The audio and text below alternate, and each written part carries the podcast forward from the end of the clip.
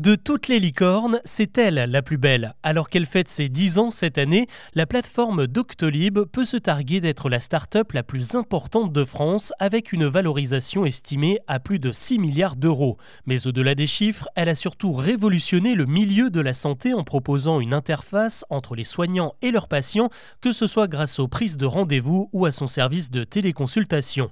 Cette success story s'est évidemment écrite en plusieurs actes. Il y a eu son lancement en 2013 avec seulement une cinquantaine de médecins inscrits à l'époque, avec lesquels on pouvait donc réserver des consultations.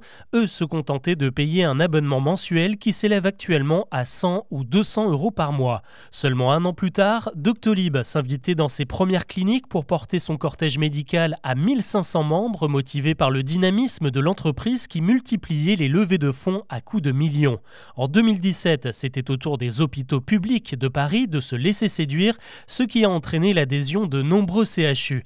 Juste avant le Covid, la plateforme référençait pas moins de 100 000 professionnels et 2000 centres de santé partout en France, un empire déjà bien solide. Cette puissance aurait pu voler en éclats lors de la pandémie, et pourtant c'est tout le contraire qui s'est produit. En quelques semaines, Doctolib s'est adapté grâce à son service de téléconsultation fraîchement mis en place et surtout en proposant un peu d'ordre dans le chaos des premières vaccinations. C'est principalement sur Doctolib que des millions de Français sont parvenus à trouver des créneaux pour obtenir leur première dose de Pfizer ou de Moderna.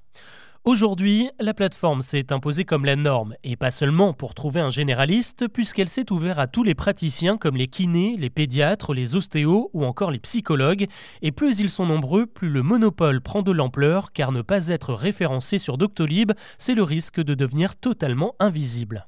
La reconnaissance vient également de la presse et des autorités sanitaires, puisque les statistiques du site permettent désormais de prendre le pouls de la santé des Français. Mi-octobre, par exemple, on s'alertait une hausse des consultations chez les psychologues, notamment pour les 18-24 ans, signe d'un mal-être chez les plus jeunes.